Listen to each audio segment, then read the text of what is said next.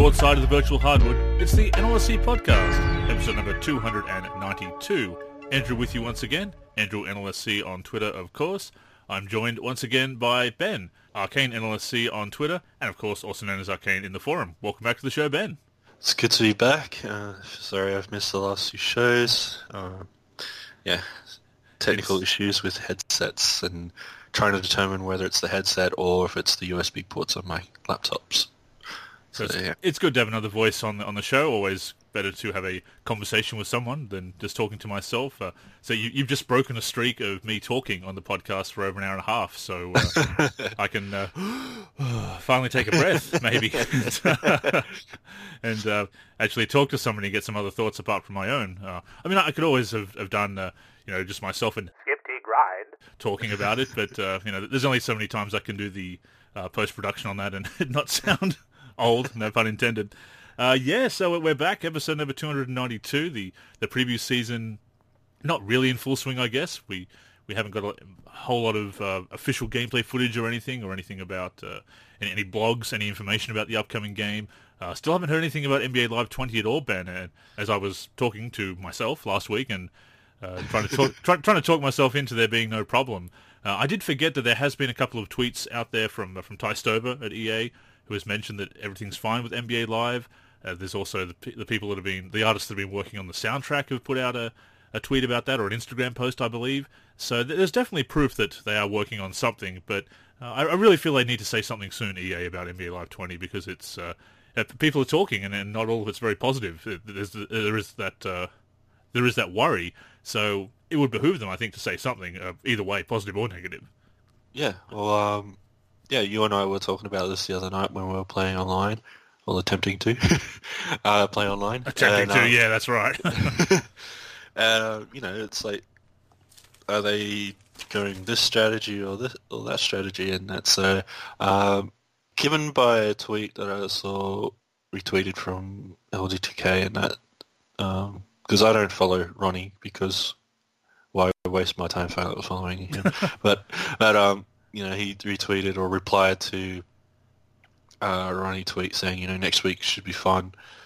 So maybe next week is when we sort of start to get into the real preview season, because it'd be about a month or so just before the games come out. So yeah, or just over a month, maybe 6 weeks before the games come out. It's a good bet, but we've said it last year and the years previous as well. It's a shame that we don't have the preview season like we used to, where it was just rapid-fire information coming out. I guess now that we've redone the podcast, that we've got the different topics that we talk about, it doesn't really matter if we don't have news every week because we can find something else to talk about. And I suppose it's not that situation where we record the show and then some big news hits. That was always fun. Wait till next week. We'll tell you all about it. But it is a shame that we're not getting that full-on preview season where there's a lot of information coming through every day and you'd really get hyped for the games. I guess it really goes to show how much there's, even though there is the two games at the moment, there's not really that competition, because back about 10 years ago, you remember, it was just coming through hot and thick, fast, every single week, and multiple days a week you'd be getting some kind of previews, some kind of screenshots, gameplay footage, a developer blog, something like that. Each company would try and outdo each other in what they... Yeah. Do you remember... it was NBA 2K8 and NBA Live 08. NBA 2K 2K released the preview images of Chris Paul, who was the cover player, and he didn't look so good. And then NBA Live released screenshots of Chris Paul. But passive-aggressive shots at each other aside, I suppose we will hear one thing one way or another. But Live, and of course 2K, as you said, possibly this coming week with the "This will be fun" tweet from LD2K. I did actually miss that. Well, it was more Ronnie. He just responded to it. Oh, right. I think with like a GIF. So I think I had a Lakers GIF and stuff like that, or a meme. Oh, well, sort of thing to it. Well, it'll be lit, whatever it is. But hopefully some more news coming. But we do have some news in the past week or so, which we will talk about. That includes the reveal of the soundtrack. More screenshots have come through, and of course announcement about the demo. And of course the demo is being called a demo, not the prelude. That'll be something interesting to talk about. But just before we sink our teeth into that, thought we'd touch very briefly on the screenshots, Ben. I haven't really been following along with them as much, and in previous years I've been posting a lot of bulletins whenever a screenshot came through, and they've been putting out the screenshots. And once again, they're the ratings. screenshots, so most of the screen is actually obscured by the rating, and it's just a close-up of the player, usually a low angle looking up, the old low cam is going on there. Yep. It's hard to get really hyped by the screenshots because we're at that point of the generation where it's not a huge jump from last year, and indeed if we go back and look at previous screenshots from last year, they look very similar to the previous screenshots from this year, but not very much like 2K19, the game that came out. And this is something that you've noted, a lot of people have noted, but if you love sweat, they're great screenshots. Yeah, like we've started, and not just myself, but a few other people started to notice, and it's sort of becoming, you know, it was, I've even seen it in like NBA memes now and stuff like that, how that they turn off the sweat from the previous version when they do the new screenshots in comparison. So in this case, it'd be a screenshot from 2K19 and a screenshot from the player in 2K20. But yeah, you'll notice that the 2K19 screenshot has the sweat sort of almost switched off, or like early in the game. You know, if it's early in the game, they're not sweating and dripping sweat yet, so you don't see the sweat effects, and it's not as impressive, I suppose. Yep. It does look like they have changed the lighting effect slightly, but again, whether that's done in post, that's also difficult to say because we've looked at some of the previous screenshots from last year, and the lighting has been kind of similar there. So yeah, you know, I think a bit of bullshotting going on. Yeah, I mean, when we sort of looked at a little bit from, I think, the screenshots from last year, you know, it almost sort of gave a similar impression to the lighting effects from 2K14, which I still think is probably one of the best lighting effects that they've had in their game in recent years.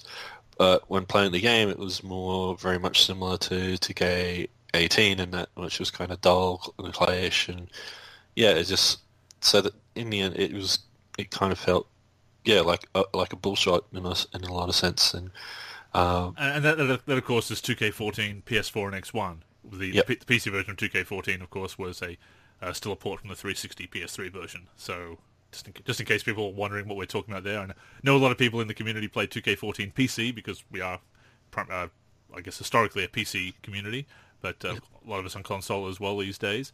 And you've said that before, and I agree. It does seem to be one of the best. When you look at all the screenshots and in-game footage, I think 2K14 PS4 X1 does hold up in the lighting regard, and it is kind of a shame that they're doing that. I suppose everyone does it, you know, which doesn't make it right. But I guess in that respect, we can't just say, well, it's just 2K doing it. You look at even some of the live screenshots last year, the ones that were taken in that dream sequence, quote. And they, because it had no other details, they were really high res and looked really good, and then not so much in the 5-on-5 gameplay, which was kind of a shame that they did that as well. But again, it's everyone doing it, and I find it hard to get hyped up over screenshots now because we're in that period where the graphics are pretty good. You know, people say, "Oh, these graphics are trash; they're rubbish," and like, well, I remember when the faces were just a few pixels for eyes. And you're lucky, if you're lucky, if you had eyes. That's right, and everyone's got the same. Every team's got the same font for the jersey number, and it's all the same color, etc. Or maybe just a few different colors to match in with the different colored jerseys.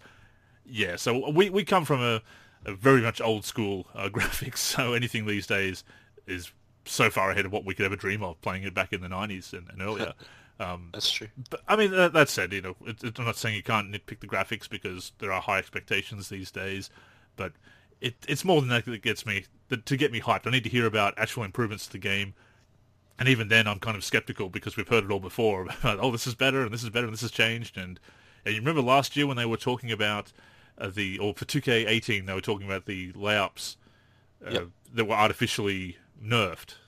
Yeah. And they were saying it was by design, and then they came out and admitted for 2K19, oh, that was because something in the new motion system screwed everything up, so we had to artificially nerf it. So the thing that they were saying was by design and good the previous year was actually trying to a Band-Aid fix for a mistake. So they, again, it's what we talked about years ago, last year's game being thrown under the bus and revealing that all the stuff they talked about that was supposedly good was actually a Band-Aid fix for problems. So it's even getting harder to get hyped off developer blogs now, unfortunately. Yeah, which is, you know, disappointing because, you know, it's where you're supposed to learn the most information, and, you know, it's supposed to be a genuine sort of, you know, insight to what's happening in that. But, you know, it's now just sort of PR and then thrown under the bus the following year. So it's like just sort of, yeah, disappointing when they do that. And especially how actually that was probably really one of the first times we've ever seen 2K be so blunt and honest about something, even though in terms of open about that being a glitch that they couldn't really fix properly, and that so using a band-aid solution. So that was kind of surprising. And look, I hate it when people say, "Oh, the developers lie," because a lot of times people will assume things are happening and then they're not, and they were never promised, but they say it was a lie, or they simply say that something was an exaggeration of. Of course, they're going to say the game is good, and then they find out the game isn't as good as you hoped and said, oh, they lied about it. Well, they can't really cater to everybody's expectations that are up in their heads, I suppose. But I did feel that was a situation where they lied. They flat out lied the year before and then admitted it. And I'm, on one hand, I'm not shocked that it isn't a bigger deal because people give 2K a lot of slack. I mean, there is a part of this current gaming generation that if it costs you $5 to get past the title screen each and every time, people would say that's okay. It's not 2003 anymore. Well, yeah, like that justifies that kind of BS. But there are people who will make those kinds of excuses for the game. But at the same time, because there is so much outrage about some of the things that have happened the last few years, the microtransactions and changes to online and things like that, I am surprised that there wasn't more of a stink kicked up in there. Because I wrote an article about it, because I hoped it would get some traction and say, look, you know, they actually kind of lied here, and it was the first time that they've really admitted to openly being deceptive in a previous developer blog. That really should have been a bigger red flag and a bigger issue, I think. And it's something, you know, along with anti-up and the whole issue with the prelude being juiced up, there are some issues that really get swept under the rug. And you know, we all focus on the cosmetic items and the pre-order bonuses and everything, and those are issues, don't get me wrong, but you know, does it surprise you, Ben, that we don't hear more outrage over these things that are really big issues when it comes down to it? I am surprised, and you know, given we know what would happen if, you know, EA did it, or Activision, or Rockstar, even Ubisoft, well, even Rockstar. I mean, they're getting a little bit of slack, but they seem to still get away because you know their games are generally highly regarded. So it is. Well, they can flat out put a casino in the game. Flat out gambling mechanics, and some people are just okay with it. So well, there you go. Yeah. So it is disappointing that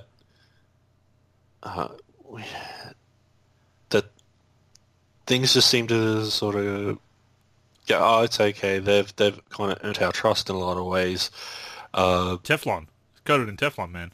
Yeah, you know, and it's disappointing in that sense how you have the outcry for one thing and then not for another, even when it's the same kind of blatant act or even more egregious and stuff like that. And it's like, it doesn't mean anything. It's like, well, double standard much, and it's just if you're going to hold one company to a standard, why not hold all of them to a standard?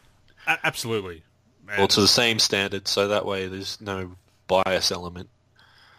I suppose it's the way of things now. I mean, I don't know if I've said it on the podcast before, but I was looking at a comment about Mortal Kombat 11. Somebody on Facebook was complaining about the Shang Tsung being part of the Combat Pack DLC, basically, and a lot of stuff that's in the DLC would just be there in the game to unlock for everybody back in the day, and that's where I got the it's not 2003 anymore, because somebody was responded with that. Yeah. People were saying, but that's not the point. I mean, we're getting less content for the same price, so it doesn't matter that it's. That was the old way of doing it. I mean, that was a fairer way of doing it. This is a step in the wrong direction. That's the point. It's not all progress is necessarily in the right direction. You know, there's a lot of, you know, So people will just make excuses. But with that being said, the screenshots are coming through. Haven't really been covering them in the news page, but shout out to Wolfie03 who's been posting them in the forum. You can check that out in the NBA 2K20 section of the forum and see what you think of those. Share your thoughts, of course. Other news for NBA 2K20 that's come out, again, nothing in the way of developer blogs yet, reliable or otherwise, not to be too cynical, but NBA 2K20 soundtrack has been revealed. A lot of big names on there, Ben. Well, I have to assume because I'm so out of touch with the music scene these days. It's the way it goes when you're in your 30s, I guess. So, I've mentioned this in the forum, Ben, but Triple J, of course, here in Australia, you know, playing the latest hits and everything, and a lot of people our age have complained that they're not playing the music that they like, and it's kind of like, well, it's really aimed at kind of teenagers to 30, basically. So once you hit the big 3-0, you really got to start keeping up with what's on Triple J, because it's going to be new stuff that you're not necessarily listening to, and so it goes with soundtracks of the video games as well. So Drake's on there, of course, Drake of the Toronto Raptors, sort of. Travis Scott, Post Malone, Run the Jewels, Meek Mill, Ariana Grande, and the late Nipsey Hussle, of course, who also appeared in Live as a playable character. Lots of other big acts as well. Your favorite, J. Cole. Featured on there. Yeah, featured. Just really averse, which is kind of disappointing because, you know, his name was sort of really highlighted as one of the sort of big names in it. But so I was thinking, oh, you know, it's going to be a full song. But, yeah, it just turned out to be verse, which is kind of disappointing. But there's two other Dreamville artists, which is J.I.D. and Earthgang, so I'm happy with that. Yeah, because, you know, their music is actually really good as well, and... You know, J.I.D. has got like a really cool lyrical flow, and just he can change it. He has a few styles. He can even do a little bit of sort of R&B style singing as well as he did in one song. So he's pretty versatile and in terms of things. And yeah, he's a good up and coming artist in that. Yeah. And just taking a look at some of the other people that are on there. There's Sia, the Aussie, the singer, on there. Katy Perry's featured on there. So they've gone for a kind of a different sound this year. They're trying to, I guess, incorporate a few different genres, and we've seen them do that before. I have no problem with that. I think it's a good idea to try and branch out from just having the R&B and hip-hop. A lot of people put a lot of stock into the soundtrack, I should say. I very rarely dislike a soundtrack to the point where I have to mute anything. It's kind of... It just fades into the background for me. Although, that being said, I think 2K19 is the first year that there hasn't been a song that really jumped out at me and, like, I like that song. Like, there's usually been at least one new song I've discovered through the games in recent years. But 2K19, yeah, nothing really grabbed me. Like, it was fine. It was there into the background. I didn't like the soundtrack, so I chopped it up.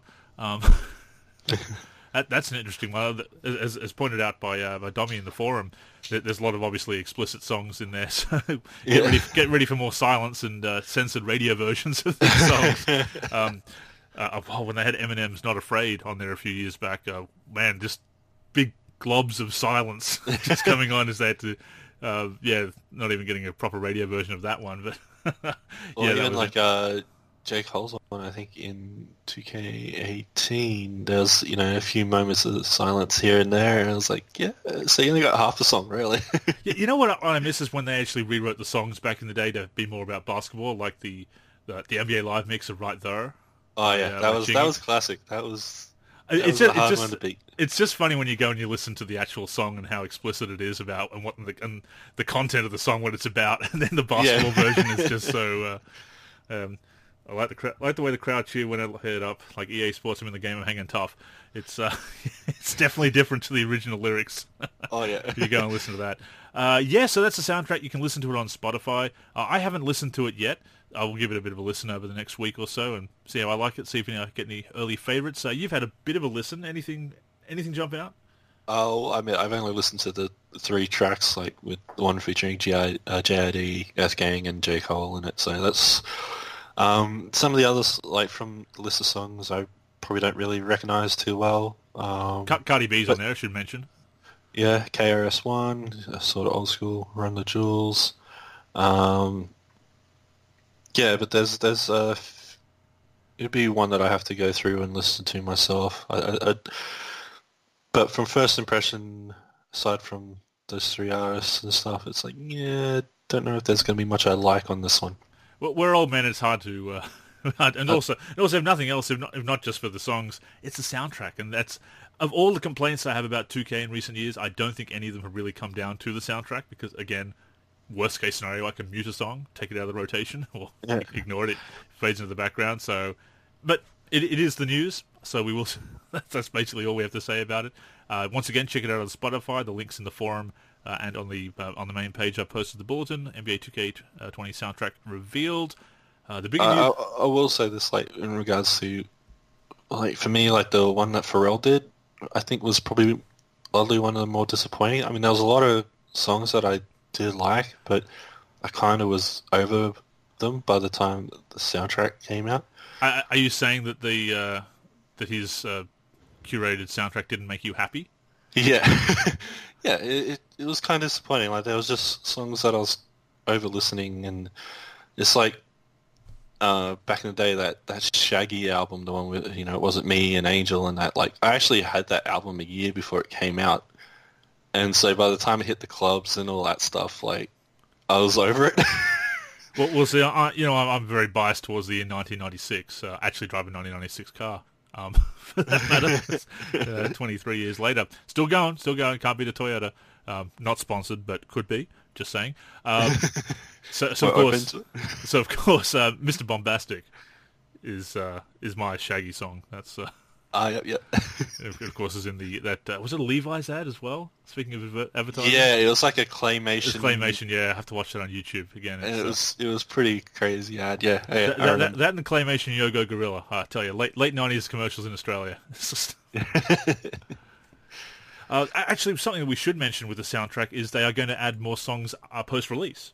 So we might actually get some more in there that we like, including they've actually got a new agreement with United Masters to feature up-and-coming artists. Unsigned artists are actually invited to submit their entries for a chance to be included on the soundtrack.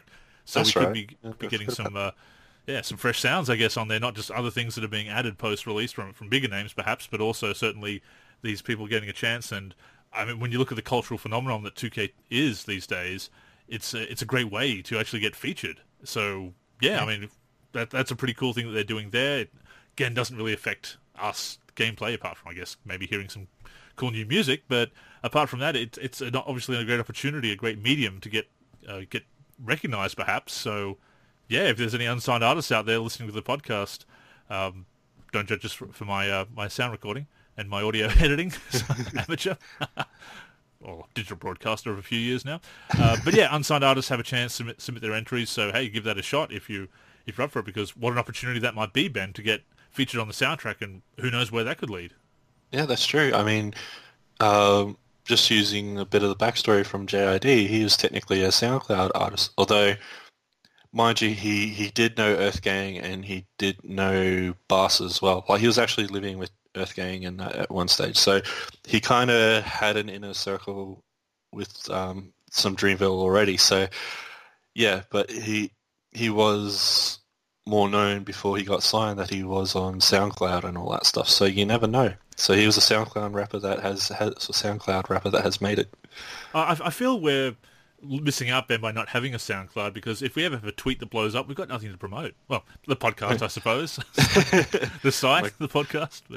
Your clothing line, my business, although I don't really do call-outs outside of Newcastle. Be a bit far to go to... That's one hell of an expensive call-out fee right there. Yeah, I mean, I do if they want to pay it. Yeah, if you want to fly me to the States to clean out a virus, then you'll do it. If you're paying the airfare, put me up somewhere, yeah, I'll do it, sure. It's the most expensive virus removal you've ever paid for. You might as well buy several new computers for it, but hey, I'm not saying absolutely no. I'm not turning it down. How attached are you to your computer? Yeah. So that's the situation with the soundtrack. You can once again check that out on Spotify.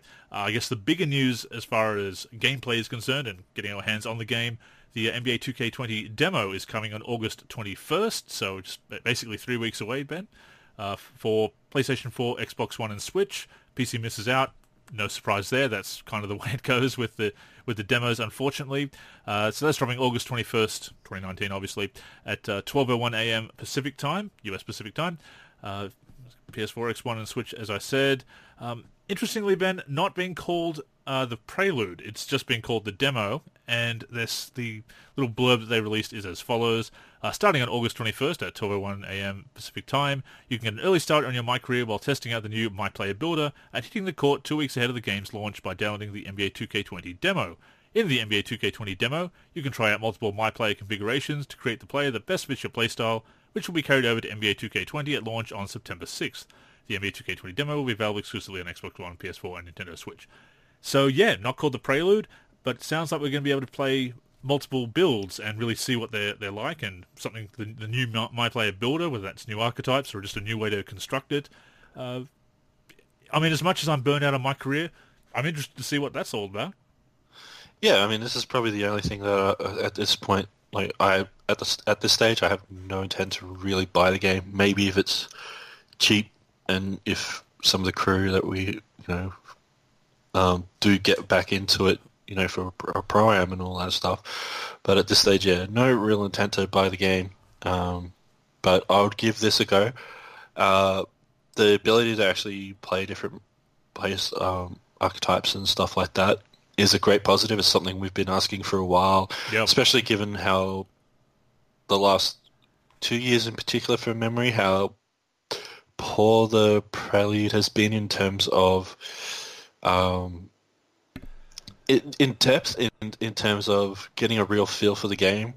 Oh, you play through it with one archetype that you choose, and you're locked out. Yeah, which is like stupid. I mean, yeah, and given it in this case, it's out 2 weeks before. That's a lot of wasted space and time for what would be basically 20 to 30 minutes playtime. I think last year's one was... Oh, you finished it in an afternoon, easily. Yeah, and it was like, well, this was a waste of time, and it's like, I'll just twiddle my thumbs for the next 2 weeks while I'm waiting for the actual game to come out. So you can replay 2KU, the game like that, but that... again, having all the pop-ups, if you could just play a scrimmage, it'd be nice. Apparently, no NBA gameplay, I should say, in this demo. So that's going to be disappointing. That's something from the old days that I missed. At least being able to play a quarter or a couple of quarters of NBA gameplay with last year's finalists. That's I think that's needed, and it's because it will give you aside from potentially any generally overpowering sort of element, but that's more in the MyCareer side of things. It'll give you a better feel of what the game feels like, especially in a 5-on-5 sort of thing, instead of just where you're controlling the one player. So, yeah, I think it needs that. I think it needs at least two, maybe three things. A way you can sort of get an idea for what the online's going to be like, what the MyCareer element's going to be like, and what the 5-on-5 is going to be like. I think it needs that, so that way you can sort of prepare and get used to it in that sort of sense. When you see what NBA Live does with its demo, and obviously NBA Live isn't selling as well as 2K, so it really needs to make that impact, but just offers you a little bit, that first bit of the one, and then the exhibition games with the NBA, a couple of NBA teams, and even adding those extra teams post-release. I think it was NBA Live 18 did that, didn't they?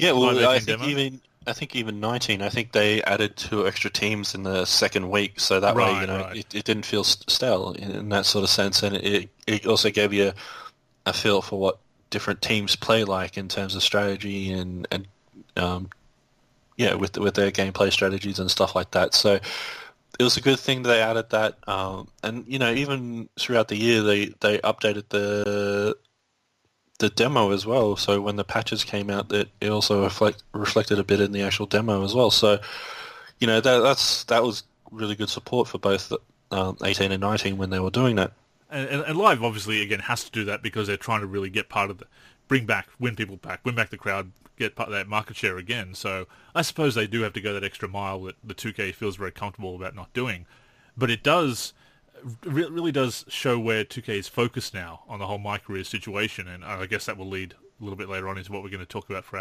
our featured discussion. But it shows how much it's really focused on MyCareer and the connected experiences, that they're not even giving you a 5-minute exhibition game between last year's finalists, which was basically what they do in the old school demos, even the stripped-down 2K demos. So 2K's demos have never really given you a great taste of the game, even when it was more competitive between Live and 2K, the 2K demos. Yeah, it was like two two-minute quarters or something like that. Or, yeah, and it was 800 megabyte download on old connection. It was It took a long time for me to not really play it for long. I think it definitely took me a lot longer to download the demo than it did to actually spend any time with it. And it was one of the reasons that back in the day, it took me a while to get back into 2K because try the demo, you know, 2K's great. And I mean, isomotion was the big thing for me, the controls, and you can relate to that as well. But I downloaded the demo on 360, in that last generation, just to see, you know, of course then it eventually came to PC, I'd check it out. And the demo would be stripped down. There'd be no commentary. They took out all the play calling and everything. So I was like, this is supposed to be better than live, and it's got these wonky isomotion controls. And then they're saying it's better than live. What are you talking about? And then you'd actually play the full versions of those games. Like, oh, this is actually, you know, yes, I can see what they're talking about, but you don't see it from the demo. So 2K's demos have always been a little bit disappointing. I think we've talked about that before. But this demo coming out August 21st, I totally agree. It's something we wanted to see.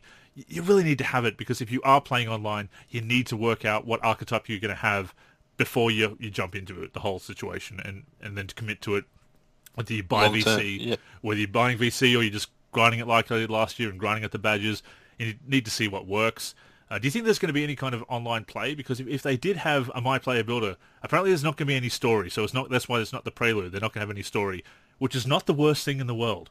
To do that, and apparently you're going to be able to test it out at higher levels, which is possibly a tease, and we've talked about that before, the whole juiced up prelude, how it's juiced up sliders and everything. It makes you feel like you're a badass, even though you're 60 overall. You can do everything. Then the full game hits with the different tuning, and suddenly it's a lot harder, because now you've got to buy some VC, get some quick upgrades, you know. So in theory a lot of this sounds good, but 2K's track record, you're like, okay, what's the catch? You know, is the full version going to come, and then, you know, you have to commit to one of those archetypes, or you're going to have to really upgrade quick, because it's going to be a very different experience, because you're not going to have those juiced up ratings and sliders. Are the starting ratings going to be higher this year, as they should be? You know, it's really ridiculous starting at 60 overall, and the amount of hours you have to get, because you can still have a long grind on the road to 99 if you start at 70. It would still be hundreds of hours to do it, which is, you know, still ridiculous, but you could do it. And full-time job level. Yeah. And I think if they want to make the Road to 99 something special, get rid of some of the things like giving away free copies of the game or whatever. If they're really worried about people getting to 99, too many people getting to 99, just do that. I mean, not many people are going to get there anyway, because, as you said, full-time job hours, putting it into the game, which you really can't do unless you're basically a YouTuber, you know, a streamer, someone who can dedicate themselves to gaming as a profession. And the whole idea that you start out with key skills and athletic ratings that are so low, you know, below NBA average, and you're supposed to be coming to the league at your physical peak, basically. You know, 19-year-old, you should be as athletic as you're ever going to be, maybe not strength, because you may have to build that, but certainly speed and everything is probably going to be as fast as it's ever going to be, as high as it's ever going to be. Really, if they up that and just made you around about 70 overall to start, but you've still got to work hard, and your key skills a little bit higher, but you've still got to work hard to become star level ratings and superstar level ratings, that would still work, and the road to 99 would still be very, you know, still be a fairly long and involved journey and everything, and it wouldn't be just a stupid grind. But, you know, is that what it's going to be again? I can't see it not being, to be honest. Yeah, I think the benefits of all the microtransactions will dictate that won't be the case, and you know, we can dog on that all you want, but it's definitely in the way that they've designed the game the last couple of years in particular, we can see how much longer the grind has become, and again, that's force those to spend money in it, and now all the extra cosmetic items they're going to be adding, you know, extra ways to make more money in that, so to the non-Barbie game. Yeah, exactly. I'm never letting him live that one down. Yeah, I mean, that was the most inappropriate thing anyone could say, and given the events of what we know he was going to release the next day, the day before his shoe blog. I mean, come on, it's that couldn't have been a worse look if he. If he announced a decision, basically. And just overall what the game has become, you know, it's you got to spend money on all these cosmetics to the point in the following year where, I think from memory it was the following year, because it was 2K17 when he said that, wasn't it? Yeah, that was 2K17. And then 2K18 they had the expensive haircuts. and other things, and yeah, it's like, yeah, you got to know. Yeah, obviously, he was just honestly just stupid to do that and say that. Try to be a big shot and shoot down what was actually a very fair point, that there's not a lot of hairstyles for players. Not, you know, the variety could be a lot better, especially compared to live. Oddly enough to say, and they have added more since. So they kind of took it on board. People who are actually working on the game, not just somebody who pretends he works on the game and takes all the credit for it, and then when there's issues, you know, it's not me, it's the devs. Yeah. Throws the devs under the bus and then takes all the credit when it's positive. Yeah. That's I'm sure that's makes him very popular in the office. Speculation is about that aside, and speculation snark aside. It's. I think getting this new MyPlayer builder, definitely the right step. If it's juiced up ratings, depends how they handle it in the transfer over to the transition to the full version. Once again, if there's no story, I don't mind that. If there's an online component where you can build the players and then maybe play some preliminary Pro-Am like you can in the live demo, I think that's a good idea. No, I mean, that's just my speculation there, and not snarky speculation this time. That would be good if you can do that. And certainly trying out multiple MyPlayer configurations. No, I think that's a really good way of handling it, and I'm glad they've taken that on board, because that has been the weakness of the previous demos, as we said. I mean, looking forward to checking it out, just seeing what it's like, our first taste of the game and everything, but just a shame there isn't any NBA side of things. Yeah, I think that's a disappointment thing right there. I think, too, what will help is it will come down to communication. It's like, you know, especially if the player levels that we get to play at, you know, if they communicate that, okay, this is what you can expect your player's ability to be like if it was rated in like an 85, you know. Transparency. You know, so... have expectation meet reality in that sort of sense with that sort of thing, and I think that will help. You know, if there's any blowback from the community and stuff like that, it was like, well, when the actual game releases, like, well, my player felt like this when in the demo. Why doesn't it feel like this now? It's like, well, as we stated, that this is what you'd roughly. This is what it feels like after a bunch of upgrades. Yeah, and, you know, and, 15 hours into the game, this is what it's going to feel like. But you got to work up to it, but this is how it's going to feel once you've got some badges and things like that. Yeah. I think, too, like, if when you're in the MyPlayer build or whatever it's going to be, you know, you get to see the badges, the archetypes, the overall rating, and so that way, you know, again, clear and precise communication. It's like, for this player at this point, this is what their build is, and this is the badges and archetypes and stuff and the ratings that they have. Have that information there visible, even if it's, you know, one of those sort of prompt ones, you know, where it highlights, okay, so this highlights some of the badges, press X or whatever button for Xbox, you know, next thing, that kind of... If it's something like that, you know, it takes like 5-10 seconds of user's time, It makes things clear and precise, and that way they can't say, oh, I didn't know. And it's like, well, you have these prompt things which sort of triggers you to actually pay attention. If you'd explored the demo, you would see exactly what the situation is. Yeah. To that point, do you think would be a really good idea if that player that you take over, that you can lock in one player from the demo, you can take over, and it gives you a big boost out of the box, but it's a one-time thing? Imagine if they did that. That'd be fantastic. Like, say you play the demo. I mean, it's not so good for PC because it doesn't get the demo. But if you could get that boost, like, say, by playing through the demo and choosing an archetype and saying, okay, I'm locking that archetype in, and that's the one I'm going to go take across to the game. You know, that starts you off at 70, for example, with a couple of badges, maybe. I think that would be fantastic, because that will give you an incentive to check out the demo and to play through it and to try some different archetypes and say, okay, yeah, that's the one I want, that's what I'm committing to.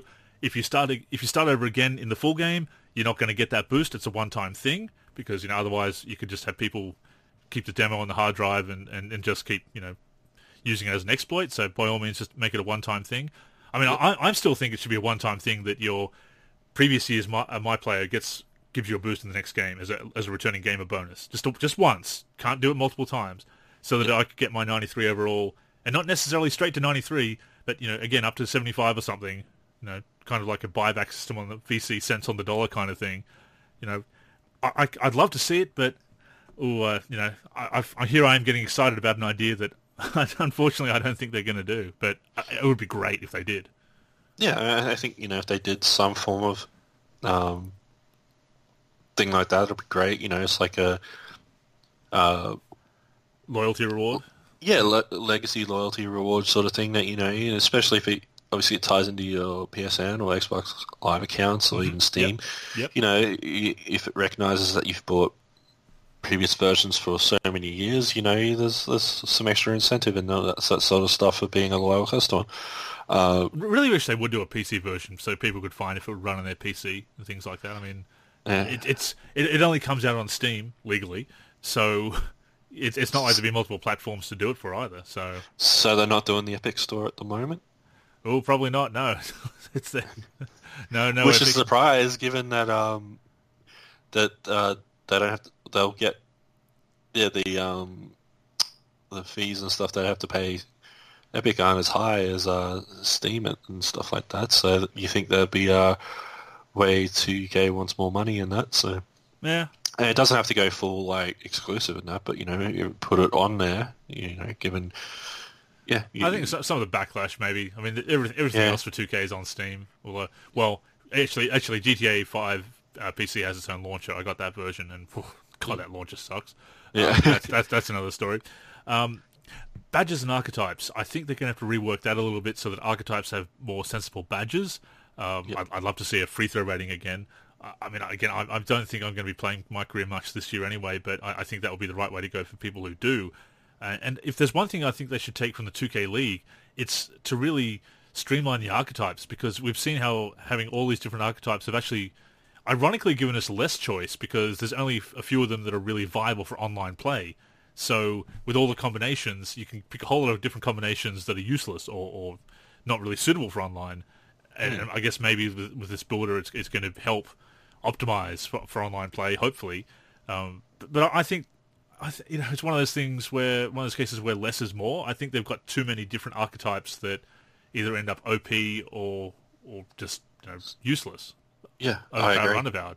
So maybe this is negated a little bit or helped a bit by having this MyPlayer builder in the demo and getting that first look at it. But I think also, for the sake of balance in the full version, you do need to look at archetypes, because archetypes have been kind of broken the last couple of years, and really weird badges for some of the archetypes, especially when you do the different hybrid archetypes. So I think that's something that they really need to do this year and moving forward into the next generation, especially with online competitive online being such a big thing.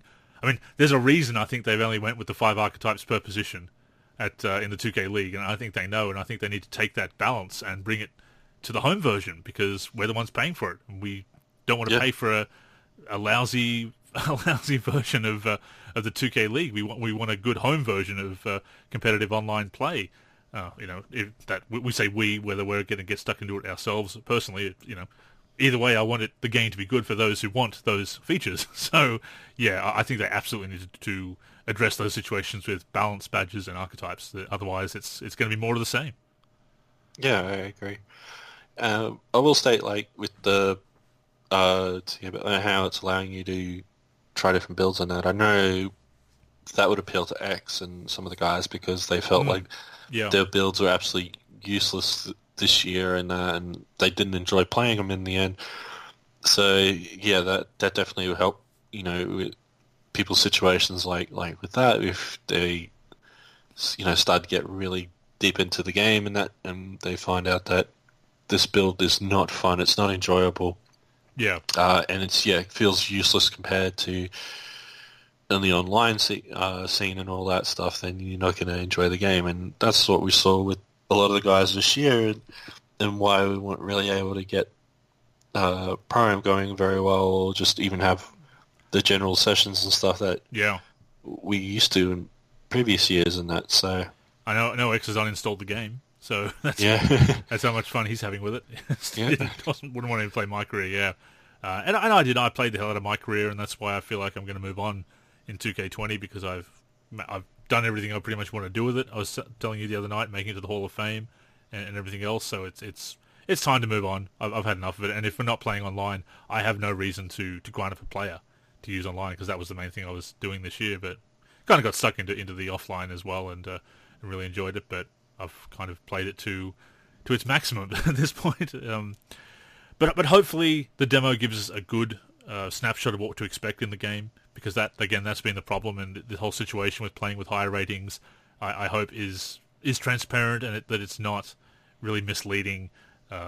We've had too much of that in recent years, and I know they feel a bit untouchable with that. I think a lot of people have been very loyal to 2K and made it as successful as it is.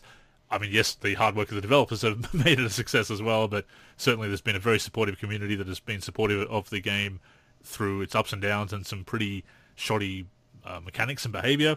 So I think they really should be trying to deliver the best experience possible, not just making a virtual ATM machine, a virtual casino, gambling mechanics. So I guess fingers crossed for the demo, Ben. Yeah, fingers crossed. And who knows, maybe it can persuade a few people that, like myself, who are not really interested in actually getting the game this year. Maybe it gives us the chance to go, okay, this actually might be a good game. Yeah.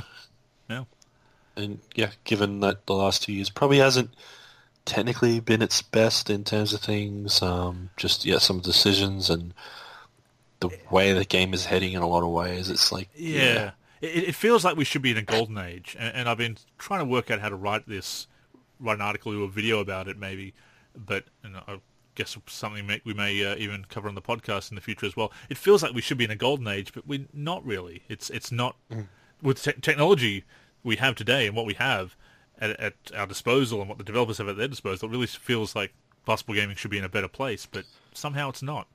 Yeah, I agree. Some of that might be other things with gaming. I mean, microtransactions and everything. Recurrent revenue mechanics. It's not just 2K and this stuff, so it's could be just the way gaming is headed, and we remember better times as far as artistic creativity and such. So, and that I think is the big sticking point for maybe older gamers like us, that we remember a time that it was more about creativity and the art of video games, not so much. And not art of the thief, not art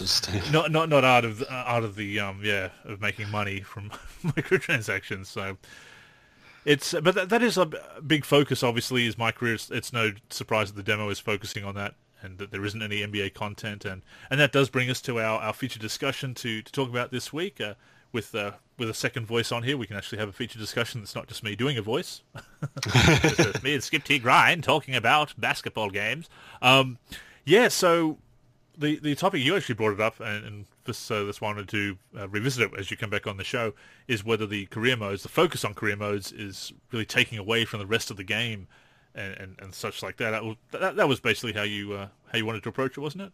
Yeah, it was basically in terms of development and the user's focus, experience and stuff. Yeah, because it actually sort of came about from the night you and I played online 5-on-5 against each other. And I realized that was the first time I've played a 5-on-5 mode in 2K19. It was whereas in previous years, even in 2K18, I played it a couple of times, a few games here and there. But it's been a massive decline in my sense, in my experience, that I'm spending less time in those modes, and I've had the idea of wanting to do the MyLeague stuff. I just haven't got around to it because the heavy focus and the heavy amount of hours you have to put into MyCareer. So I was trying to look at it, a few different perspectives and stuff like that, and sort of see, even engage with the community aspect. Have they noticed a decline in terms of their experience to what they feel, maybe even the development of, or in terms of the focus from the developers. And again, we can also address this with NBA Live the last 2 years, or the 2 years that it's released. And that 18, 19 has all been all about the one, basically. Yeah, and the sort of not focusing on the other modes and that. So there's that element to it as well. So. Yeah, it's sort of a discussion about those sides of things, and would we like a change in that and that sort of pattern of behavior and stuff like that? And yeah, I suppose one of the first things to note, and this is another thing that I've been thinking about, either talking about on the podcast or certainly doing a video or article about, is that obviously the career modes are the most popular modes. Career and the connected online modes are very popular these days and kind of become the main selling point. And it's interesting how they overtook it, because we remember a time when it was all about franchise mode. Playing multiple years, getting through the draft, building your team, and doing free agency, basically putting on your virtual GM suit and then controlling all the players, being the coach, basically playing every role on the team. And it's really gone down to this streamlined MyCareer, the one career mode experience. And my theory, and I might have to work on it a bit more and expand upon it in a future feature or podcast, I feel that it's popular because career modes are the most video game mode in a sense, because you think about it, you're controlling one player, you don't have to worry about any of the NPCs, they do their thing. It's all about you. It's very much focused on a protagonist of the mode. You can even put a story to go with it that you don't have to worry about building your own story, your own fantasy in your head. It's all there for you. And yeah, you just control the one player. It's very much a video game mode, a video game version of basketball. And also it encourages you to be a ridiculous star and to grind for your badges. You need to put up ridiculous numbers and things like that. So it really, I think, appeals to people who just want to play a video game version of basketball rather than more of a simulator. Yeah, I can agree with that. And I think, it has that sort of almost Hollywood sort of story to it in that sort of sense, purely focused on this one person's journey and stuff like that. And yeah, I can sort of see that being a direction that they're sort of going with it. It seems to be the central theme of the situation, and you don't have to really worry about realism, because it's putting yourself in the NBA, so you're already changing the reality of the NBA as it is. So you're creating this story and everything, and it's become popular. And there was always that push for career modes. If you go back and look at old wish lists, people wanted to have a career mode in there because they liked the idea of taking control of one player or your own avatar, for example, and playing through a career. And that was kind of the logical extension from franchise modes, a career mode. But it's really taken over with the popularity, which is, I guess, why they're focusing on it. But it has taken away from a lot of the aspects, and also focusing on the online aspect as well. Because I think even that's taken away from offline MyCareer, and the one that the focus on competitive online has also taken away that focus on sim. Because 2K at one time was incredibly sim, but it's moved away from that direction because it's more about tuning the game for competitive online, which is part of the whole career and connected experiences. Yeah, I agree, and especially with the way it has broken the mold and how it has broken away from its traditional sim format and that, which is a disappointing shift in the way, and especially the way that the game was used to be marketed. It's like the number one sim basketball game. They used to have that tag, where it's now counterbalancing and tuning and retuning for exploitative archetypes to exploitative shooting builds or dribbling mechanics and stuff like that, and cheesy moves, and so I think it's definitely changed the game in a negative sense, in that way that it's a chess game in trying to prevent exploits and by countering that, you have to create a cheesy exploit to counteract the cheese and that sort of sense. And it's like it's not what it used to be in that sort of way. It's definitely more trying to break the game in that sort of element. I saw someone over on the 2K Reddit. They posted screenshots from a MyPlayer game, because of course MyCareer used to be called just MyPlayer, and now MyPlayer is the avatar of MyCareer. But a MyPlayer from 2K11. Where they got to 99 overall, which is a lot easier than getting to it in the road to 99 in the current games. And they were talking about how much fun it is that you can just create this player and become this, this Jordan, LeBron-esque kind of, generational superstar much easier, and just dominate the league because you don't have to worry about picking the archetypes and everything that are going to work online and offline and things like that. The restrictions that are there, as you said, to balance online are not even just taking focus away from developing things like the franchise modes, but also even affecting the offline MyCareer. And even the offline MyCareer is all about building up a player with badges and everything, kind of for the online situation. And it's strange that you see a lot of people... I've looked at their 2K cards and they've barely played the NBA, or their NBA stats are so low, but they've played thousands of playground games or Pro-Am or Walk-On or Jordan Rec Center games in 2K19. That people just aren't playing the NBA side of things. And is it a situation where where 2K is catering to that and realizing people aren't playing the NBA side of things, so they're not really putting the focus into it? Or is it the people are just... Or because the focus isn't being there, or sufficient focus, people are like, oh, well, I'd play the NBA stuff, but it's not satisfactory. So, which is first, and how are they balancing off each other, and how are they affecting each other? And I guess maybe it's a bit of a vicious cycle that, it's like franchise mode in live. People saying, oh, well, no one plays it, and so no one plays it, so we're not going to upgrade it, or they're not going to focus on it because nobody plays it. But if they focused on it and made it better, people would play it. Yeah, it's catch-22 there.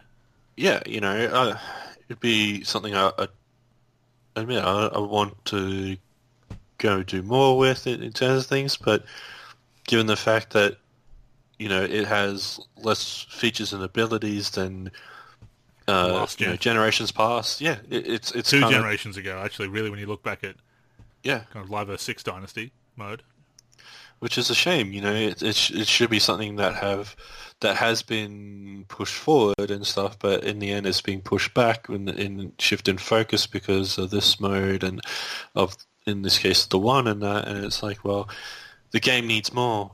And especially if you look at the live circumstance, they can't just focus on the one. They need more depth to the game in that sort of sense. And, they've had the WNBA license for 2 years, and now 2K is going to have it this year, and it's like, well, they had a 2-year head start, but what's the bet? 2K is going to come out stronger and have a deeper mode for it. Even just a single season or something, yeah. Yeah, in its first year, which is like, it would be disappointing because they've had it longer, and really the only thing they were able to do with it was expand some of the elements into the one, and court battles and the Street Sport Tour, yeah, which is better than nothing. But at the same time, it's if you're not missed into opportunity. If you're not, yes, it is. And if you're not into the career modes or court battles, then it's not appealing. You're only using it in one mode. And 2K's kind of got the same problem that a lot of modes are very self-contained, and live is even worse with it. That you've got the historical content, but it's only in Ultimate Team or court battles. It's not. You don't have the old decade All-Stars or things like that we used to have. So they're not making full use of everything, and it's just a very bare minimum and very segregated, basically, their content. As you said, WNBA, court battles and the streets, and the same with historical modes, and you got WNBA Play now, but you could be doing so much more with it. And this does lead into a debate. You see it a lot on Twitter between, within the basketball gaming Twitter, I guess we want to call a basketball gaming Twitter sphere, you do see that the argument about gameplay versus modes, and I'm not going to downplay the importance of gameplay because there's a lot of stuff in live that gameplay does need to get better, but you need to have a little bit more with the modes. There needs to be a little bit more meat on the bones because after a while people will say, well, I don't mind the gameplay in Live 19. It's not, I do have my complaints, but like I'd play it more if I could get into the modes. But Ultimate Team took a step back. I know Ultimate Team, my team's not your thing, but Ultimate Team in Live 18 was pretty solid. They actually kind of gutted it in Live 19, and it's weird because Ultimate Team is a mode that, again, a lot of people like to play because they played in FIFA, they play MyTeam in 2K, and it's also a mode where they have microtransactions. So it's kind of odd that they didn't put more into it because that can actually make the game some money. Because if you put packs that people are willing to buy and content that people are willing to pay for, they will drop money on Ultimate Team and MyTeam. So I don't. But I did in Live 18 because they were doing the Legends packs where you get guaranteed Legends, the future Legends, which is a lot better than 2K's historical packs where you have a small chance of getting a throwback player. Live was doing it that way. I was actually spending a bit of money. I got my Scottie Pippen that way, and I was happy. I was happy to spend a bit of beer money, a bit of pocket change on Ultimate Team a couple of times during the year. and I'm sure there'd be people who'd spend a lot more than I did, because I wasn't breaking the bank on it. So yeah, I'm surprised that they went backwards on a mode that will actually make them money, a mode that is very popular, that people like. I mean, even franchise mode is considered passé, although I think there's a lot of... I think that's overblown, and you look at what 2K's done with MyLeague and how deep that is now, what Leftos and the team have done with that. Obviously, it's not... You know, you need that in the game. You need some staples. And to see see previous games have more depth in the modes, it's really a step backwards. So you need to keep pushing forward with the gameplay, don't get me wrong, but if you're not doing something with the modes, putting a little something each and every year, and bringing back something like All-Star Weekend and everything, if you're just focusing on this one experience, you know, literally the one experience in Live and MyCareer and its connected experiences in 2K, you're neglecting a big portion, I think, of the fan base still, even though it may not be the most popular modes, but you've got to have that well-rounded product, and Live is just not doing it, and even 2K, because, again, 2K having the best sim gameplay for years and reaching a level of sim that I always wanted to see in Live and never saw, and now 2K has moved away from that, and it's got to be frustrating for some of the sim heads on the dev team that they've got to have this, I don't want to put words in their mouth or anything, and certainly won't name names, because, you know, I can't speak for their feelings, but I know there's a lot of people who are really into sim working for 2K, but they're making a game that's really drifting away from sim, and it's really that's being driven by this focus on MyCareer and the connected modes. Yeah, and just trying to drive in microtransactions as well. So, yeah, it's disappointing in that sort of sense, and yeah, it definitely helps us.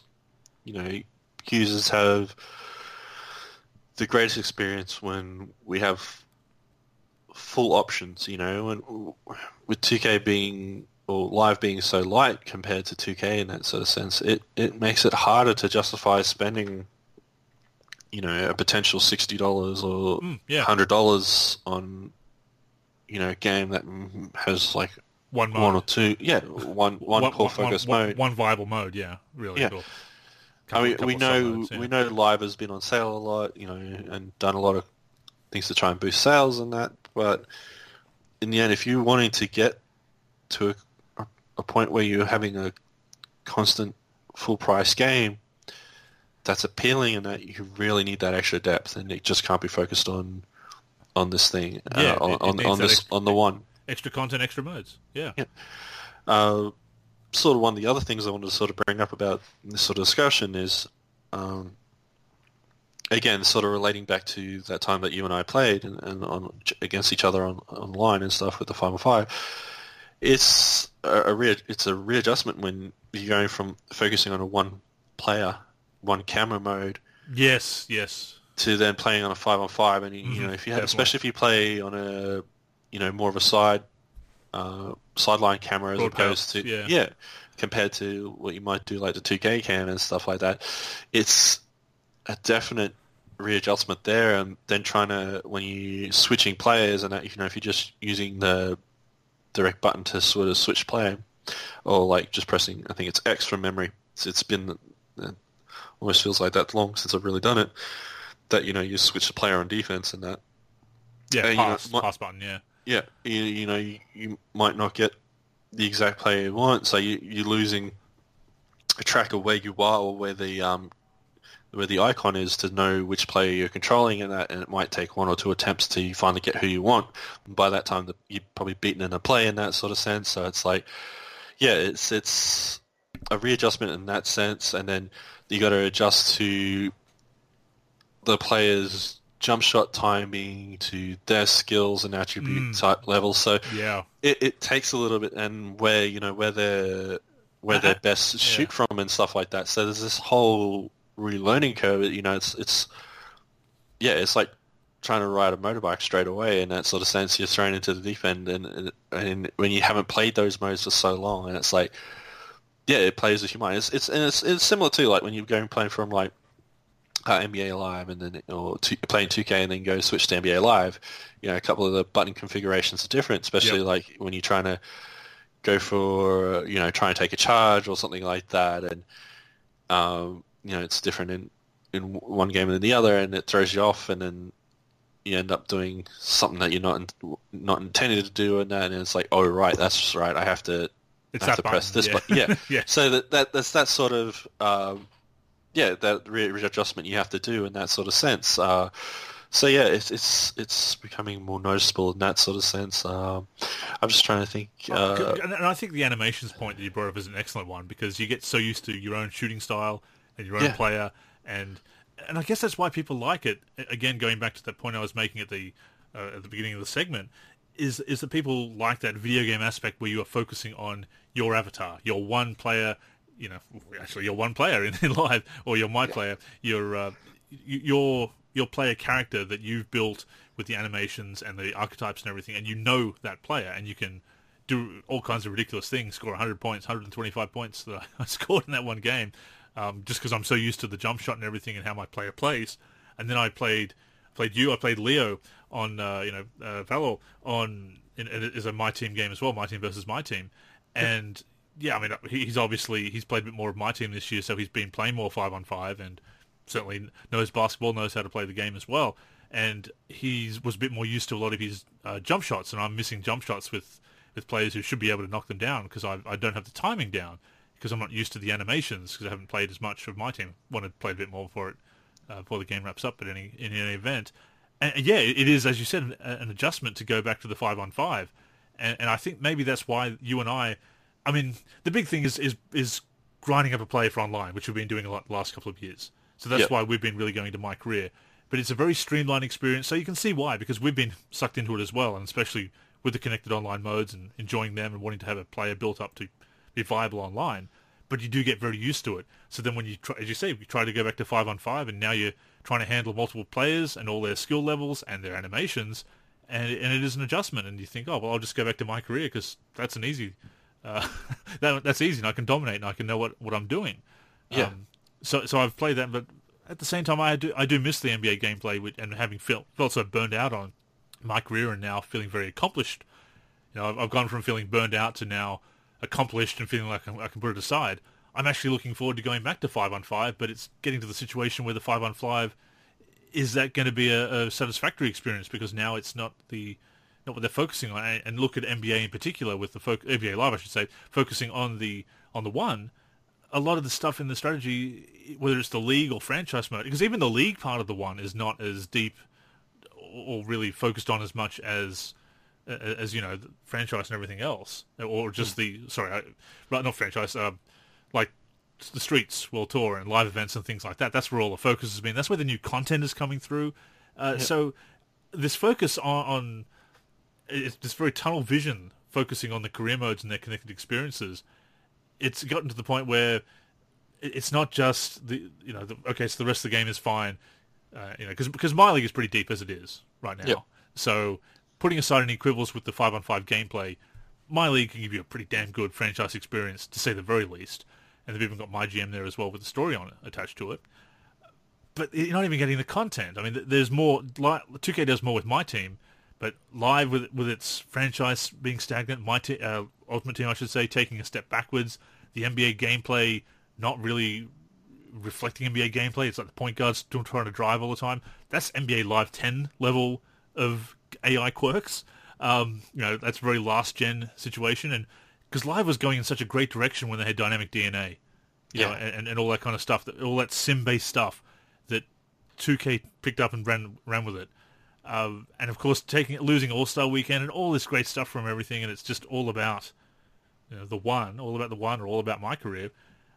It's a shame, and as much fun as I've had with MyCareer, especially now that I feel very burned out on it. Yeah, I'm looking at other modes and thinking, wow, I just wish they got a bit more attention, or the gameplay, the 5-on-5 gameplay, wishing that got a bit more attention. Yeah, I agree, and.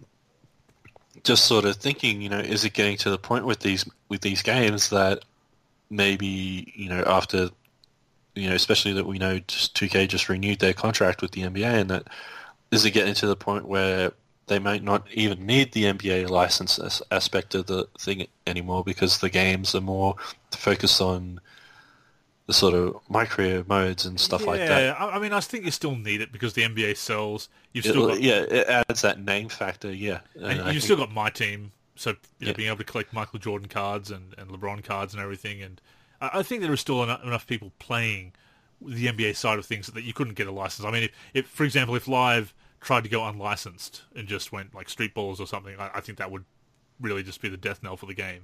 You know, getting rid of the NBA license. But it is interesting that people do play that much playground. For example, when we do head to the playground and hit the streets when we got next, Ben. And we see we come up against people. I mean, how many playground games have we played? About 100 between each between us, something like that. I think you've got a little bit more, obviously, because you've had the game longer. And I've topped 100, and also I'm probably around the 50 to 70 mark, I'd say. So I forget to check, but I know I've had like 15 or something wins in the park and all that stuff. So it's upwards of over 150 between us, so, which is not much because you look at people who have played literally thousands. You know, they've got 2,000 wins, but then they've also got 500 to 1,000 losses. You know, so that's 3 to 4,000 games sometimes that they've played in the playground at least, which is just. And then you got to take in account waiting times as well. You know, sometimes you could be waiting 20 minutes for Got Next. That is still a big thing. I mean, thematically, I get Got Next. You know, I know how streetball works and everything, but it's literally simulating standing in line. Like the most boring part of any activity, waiting to do the activity, is what's being simulated there. And that's the problem with the free roam mode. That and people just coming and going and saying, "Oh, you're not good enough. You know, look at your." Or you're only amateur level, you're only pro, or you're only pro 2, I'm elite, whatever. You know, I'm not elite, but that's what they're saying. And saying, okay, so we're not going to leave the game. So the people, as you noted the other night when we were playing, would rather stand around. Yeah, and standing simulator 2K20. They would not even stand in line. Stand there in the playground because they don't want to play with who's there. They'd rather not play than possibly have a less than optimal experience or possibly lose a game, which is funny when you see how many thousands of losses they may have already. So it's kind of like, well, you're not averse to losing, are you? You're obviously competitive, but anyway. And it's funny too because, like that night when we played the other night, you know, we went up against a YouTuber who and his team and that who 99 overall, yeah, you know, they had some. We managed to beat them, so you never know. You know, and that was a fun. That was actually kind of a fun game too. I got footage from that. I got the clip of you blocking him, and then dunking at the other end, and then I've got the rest of the game where we end up winning. I kind of wish I think I probably did save it a few minutes later, but it basically kind of the following play after that, I got another block on his teammate, and that was a pretty nice block as well. So that's probably in my footage, so I might have to upload that one because I'll upload it. I think I have both, but I just didn't get him in the same clip. I mean, he was tough, but I thought I was doing a pretty good job on him. You know, as much as I can do, you know, without a lockdown defender build. But yeah, and it was fun. You know, and that's the thing. We have had some fun online, and that's what's frustrating when we have all the sessions that aren't. But to get back to my original point, you got these people playing thousands and thousands of playground games. You can't be and waiting around, as you said. You can't be spending a lot of time with the NBA side of things then, either MyCareer or franchise MyLeague or just even playing with some of the historical teams. There's a lot of stuff, and that is, I think, because of all the time you have to put into MyCareer in particular. The one is better in that regard. But all the time you have to get there, if you want to get up high on the road to 99 and even get to like 92, 93, so you don't have to go to the gym every 5 games to do that, you've got to put in so much time that you can't play other modes. Whereas, I know back in the day when we just had franchise mode, for example, you could play, or franchise dynasty, you could play that, or association, and you could also play some exhibition games, play All-Star Weekend mode when you feel like taking a break. So you could really sink your teeth into everything that was in the game. But MyCareer, the career modes are just such kind of a really, almost like a black hole, basically, of just sucking you in. If you get into those modes, you have to dedicate your time to those modes. Which is disappointing. You know, you do want some bite-sized modes, and, you know, just for variety, but also, you know, if you, like I said in other podcasts, you know, if you got like 20 minutes before you have to go out, you know, you want a quick little game of something, or, you know, you're just waiting to do something. Again, it's kind of similar to why people play mobile games and stuff like that. You just want something bite-sized for a few minutes and something that you enjoy. So having those extra depth and versatile modes and that have that wide variety of different things you could do. You know, it adds to that. And again, we'll also mention with the dunk contest, it'd be great to have that where you can actually practice it and not when you're in the micro areas, you only get that one chance and you only get that one attempt with a dunk, and because you're not used to the timing of it and how the mechanics and that work of it, you bum your dunk and you basically screwed your chances of winning it. Like, even if you get your next dunks, you're basically outside the top two anyway, so you have no chance of winning it at all, which is, you need something to be able to practice in that and to get used to the controls and the mechanics of it. But and the rules aren't anything like the NBA contest. It's not a representation. Like the one that was in 2005 to 09, live, that is, wasn't exactly like the dunk contest that year, but it was along the lines, because it was around that time they were changing up the rules every year or so, but it was it was very NBA-oriented, basically. It was very much like the NBA contest, whereas this one is nothing like it. One round of 3 dunks. That's not how the contest works. And the scoring is ridiculous. You know, you do it was kind of ridiculous in 2005 and 09 to 09 as well, but you do a really good dunk and you get a score of 32, you know, in this one, because and all the complex ones, and the controls are clunky and everything. I'm on one hand, I'm surprised that 2K, and if this was 10 years ago, I think 2K would have done that. We would have implemented a better dunk contest and three-point shootout, and possibly an all-star weekend mode. Although they didn't at the time in their dunk contest. I don't think 2K's ever had a really good dunk contest. I mean, no, I think it was 17 where it felt like a tie hero, where you're just button mashing. 13, yeah, 2K 13. And okay. I thought there was one in the next gen where we did. They might have kept it for 2K14, 15. 17 was definitely, I think, the button way of doing it. Oh, I don't know when they transferred over, but they tried to simplify it, and it's funny because they've got some pretty good dunks that you can choose, although they clip to the rim. Like the dunking animations are not really spot on. Yeah, they're kind of weird in that respect, but. We've gone past the time when it's really about the creative side of things and really capturing the sim side. And again, this is the focus on MyCareer, how it's and online, again, the connected online experiences. It's less about the art and it's more about the competitive online play and microtransactions. So they're not really going to bother doing a full blown All Star Weekend, which is a shame because it's something that no one's done it better than Live did from 2005 to 09. It's the one thing that Live has done better than 2K, that 2K hasn't then come and done it better afterwards. Like, 2K has got rights to dribbling and done that well. They've got franchise mode after 2K, and after Live, I should say, and just left any version of Live's franchise, dynasty, multi-season mode. Nothing compares to even Association or certainly MyLeague now.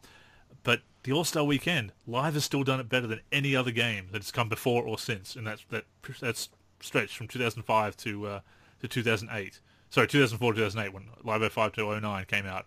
No other game has done it better, and 2K hasn't bothered. But why would they? Because everyone's playing the Playground or Pro-Am or even just MyCareer, where in MyCareer it's, one game? You know, when you get to the All-Star Weekend, if you get there and if you don't simulate it.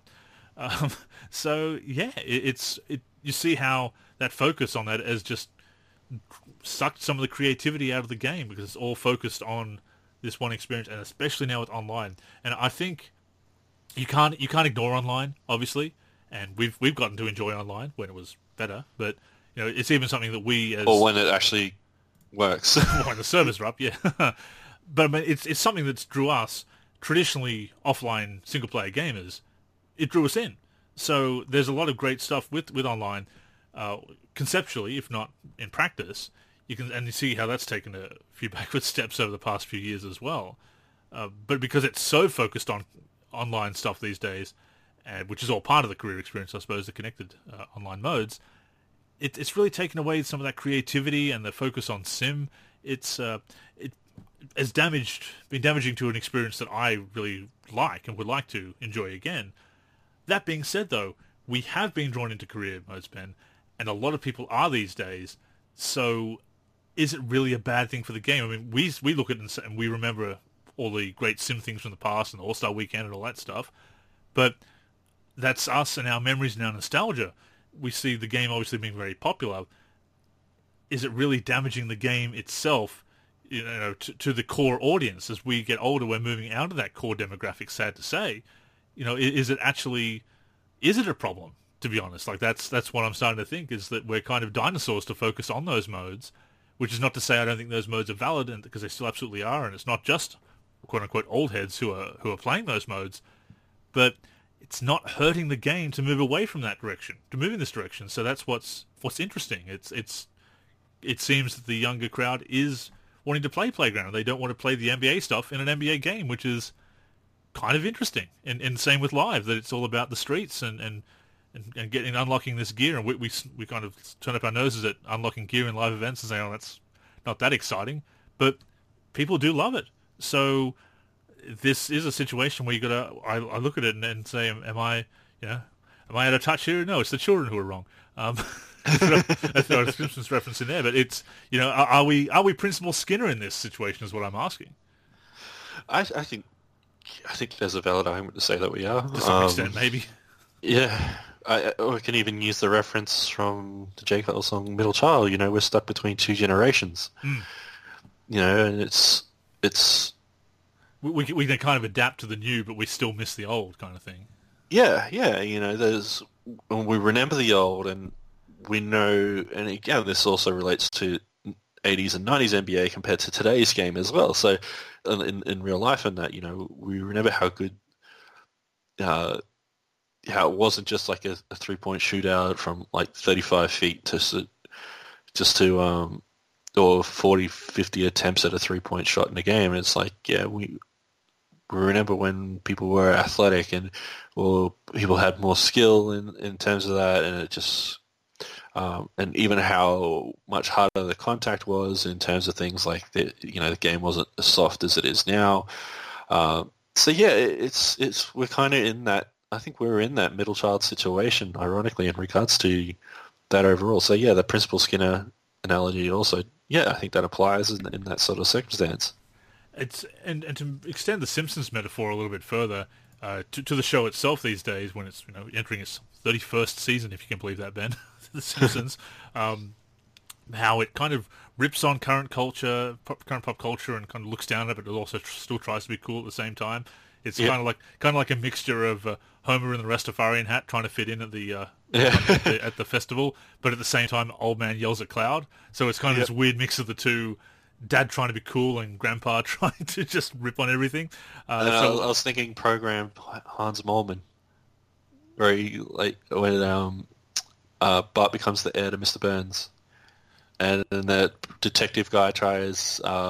Deprogramming, yeah. So it's kind of like that. Yeah. I mean, that kind of works too. So, and it's something we have to acknowledge, that we are getting older, sadly, and that the game may not be focused towards what we want anymore, and that times are changing. You know, as we're reliably told, it's not 2003 anymore, which is not a bad thing, because internet back then was terrible. So, and games have come a long way, but at the same time, has every step been in the right direction?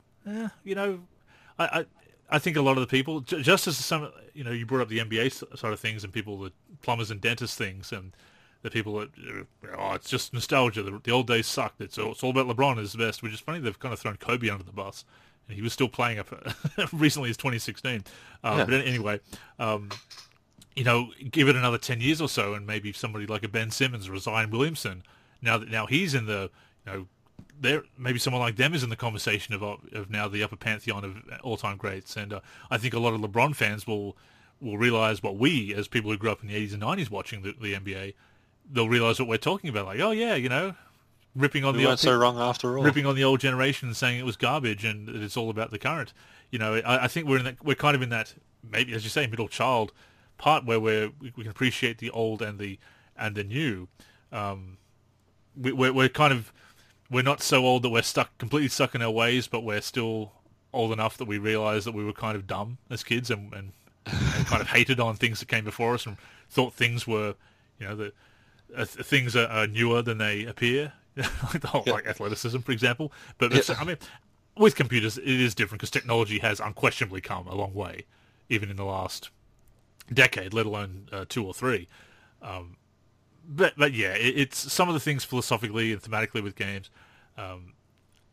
the idea again of standing around with Got Next. Like, people like that, and they like the idea of free roam. And you've got some people saying, oh, free roam should come to NBA Live. And I think that's something that NBA Live should stay away from. You know, NBA Live should do their own thing with their online connected modes. We don't need the Got Next situation. It's I like the lobby situation because people come and they stick around and the game starts. You know, yeah. So it's you're not standing around in a free roam environment waiting to play because people don't want to play, and there's some of the toxicity that comes on in the community, and I know that's a topic for another time, I suppose. But it has damaged a lot of the traditional experiences, but yeah, I do have to admit that it's not killing the game's sales or recurrent revenue.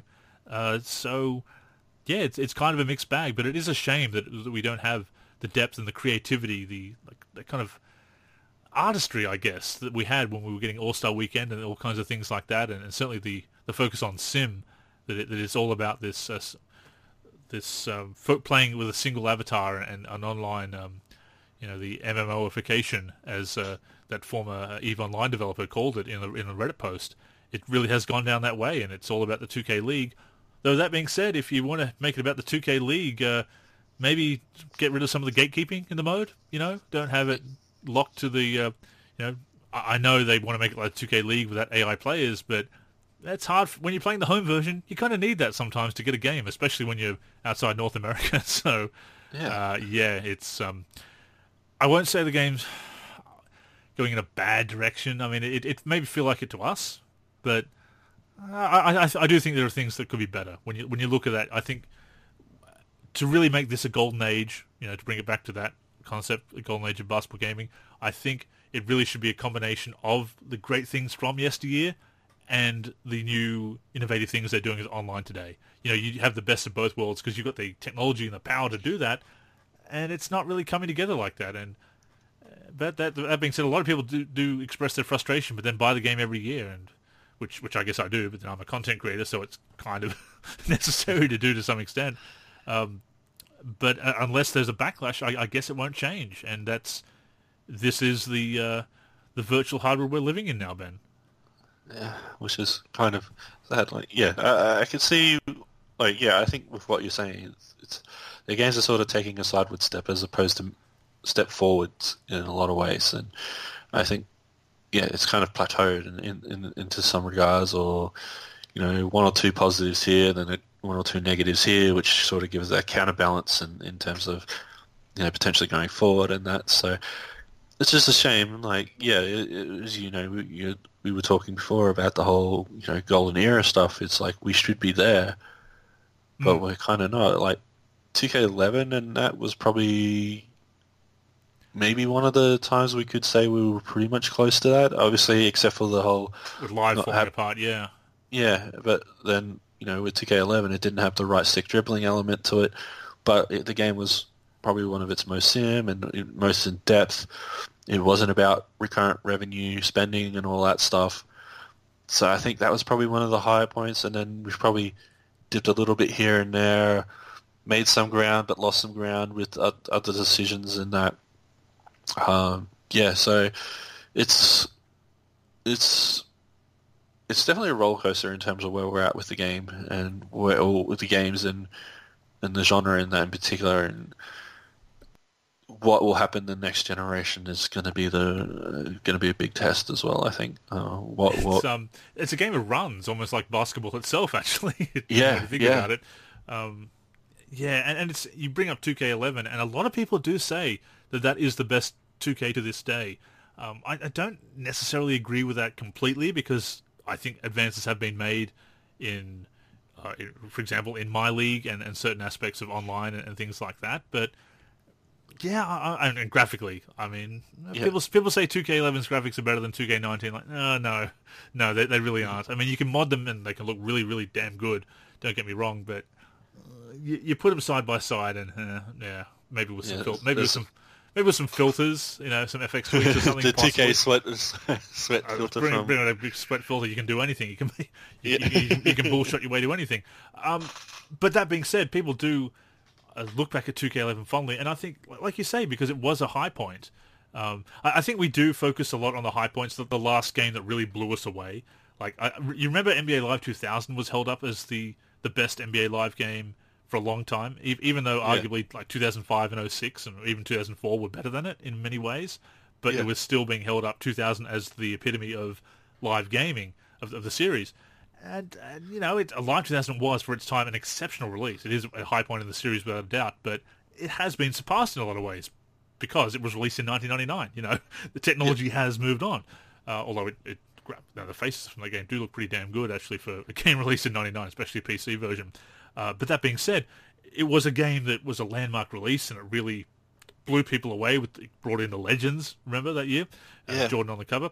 So, well, Jordan as the insert on the cover, Tim Duncan is the main character. Main cover player, I should say. Character. Tim Duncan is real, as far as I know. Haven't met him, but I believe he is real. More real than Be Fresh, anyway. Thankfully. So... it's the last release that really impressed you, and that stands out, I think, nostalgically and makes that biggest impression on you. But it is undoubtedly a high point, but still, you don't really accept the next thing because everything else feels like less. It blows you away a little bit less, kind of like, and maybe even with 2K14 with the OMG trailer, because there were things about 2K14 that weren't so good. I mean, look at MyGM that year, etc. Yeah. You know, and that was a very shallow game, no roster editing, things like that, no creator player. So there were definitely drawbacks as the generation began. But it was such a jump forward in graphics and blew people away with that and some of the new animations, etc., that it stands out in people's minds. So it's hard to say, you know, what's the backward step and what just doesn't feel like a big enough step forward, you know. But I do feel we could be in a golden age, but aren't. And some of it does have a lot to do with this direction and the focus, you know, on this. The tunnel vision, this focus on just the one mode, the one, literally, or MyCareer. And maybe that's the way of the future, that's the way it's going, and we just have to adapt or move on to a new hobby, I suppose, play older games, which you can always do to a certain extent. But yeah. Fallout and The Last of Us. I mean, we've got options, I suppose, but even Fallout's changed. You look at Fallout 76 and becoming an online multiplayer, so... yeah, and all the... issues that the game's had as well, which is sometimes you go back to an old favorite, you know. So then that's why people do. But yeah, it's interesting to look at and how the demographic has really changed, and it's really interesting that an NBA game, a lot of people don't play the NBA side of it. It's yet I don't think you could get rid of the NBA side of things because it's so important to have to promote the game and to have that content in the game. I mean, people want to have, you know, Steph Curry's jump shot, and they want to play against them in MyCareer to a certain extent, but. Yeah, a lot of that traditional gaming. You know, I wrote a Monday Tip-Off article about it. I think maybe a couple of years ago. Has traditional gaming, basketball gaming, come to an end? And I don't think it's ended, but it's definitely less of a priority for both developers and gamers. And I suppose as long as we're more interested, we as a whole, as basketball gamers, are more interested in the in MyCareer, the career modes, and the connected online experiences. That's where the focus is going to be. And some of us old heads, I guess, are gonna have to like it or leave it, maybe. Yeah. That whole live service element. Yeah. Well, as long as they don't become free to play, I suppose. Then we already have the microtransactions anyway, don't we? So it's So we get they double dip.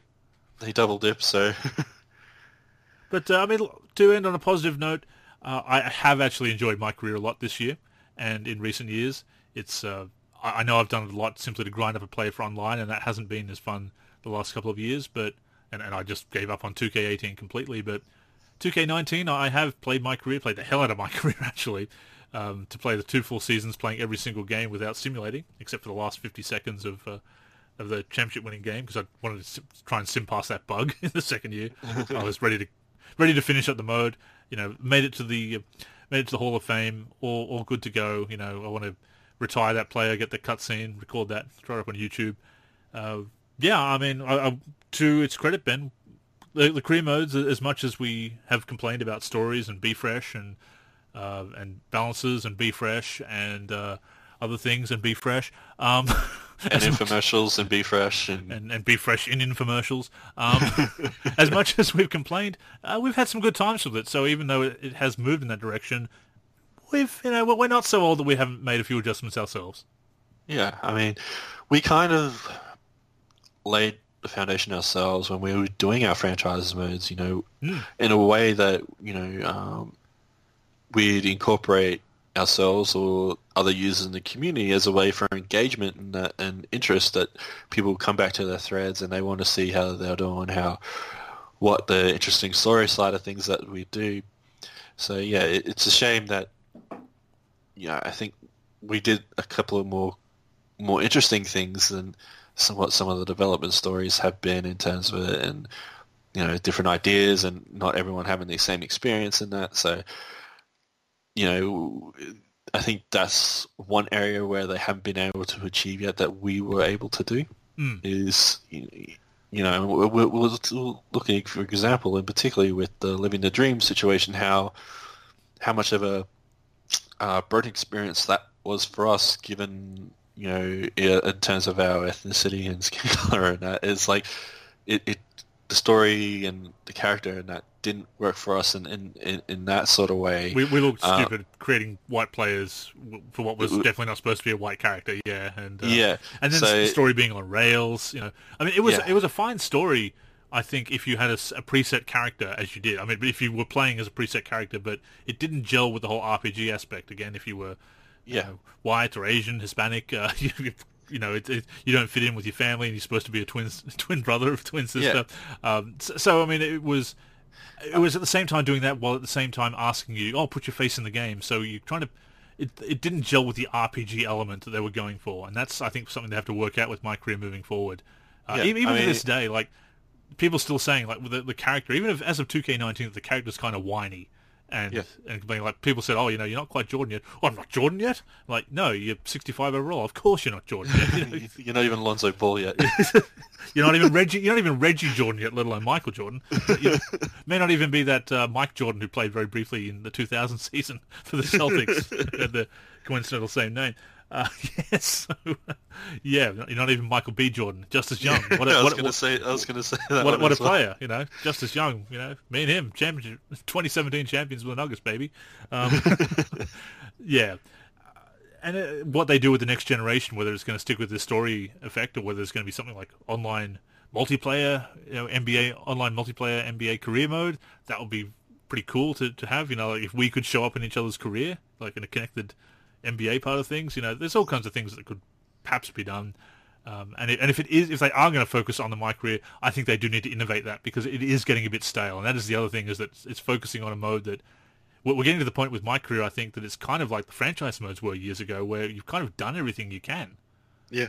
And that's going to be the next big challenge, I think, is to actually make MyCareer fresh, because they did it in 2K14 when they brought in story modes. I mean, they've had their issues, and Be Fresh and other issues.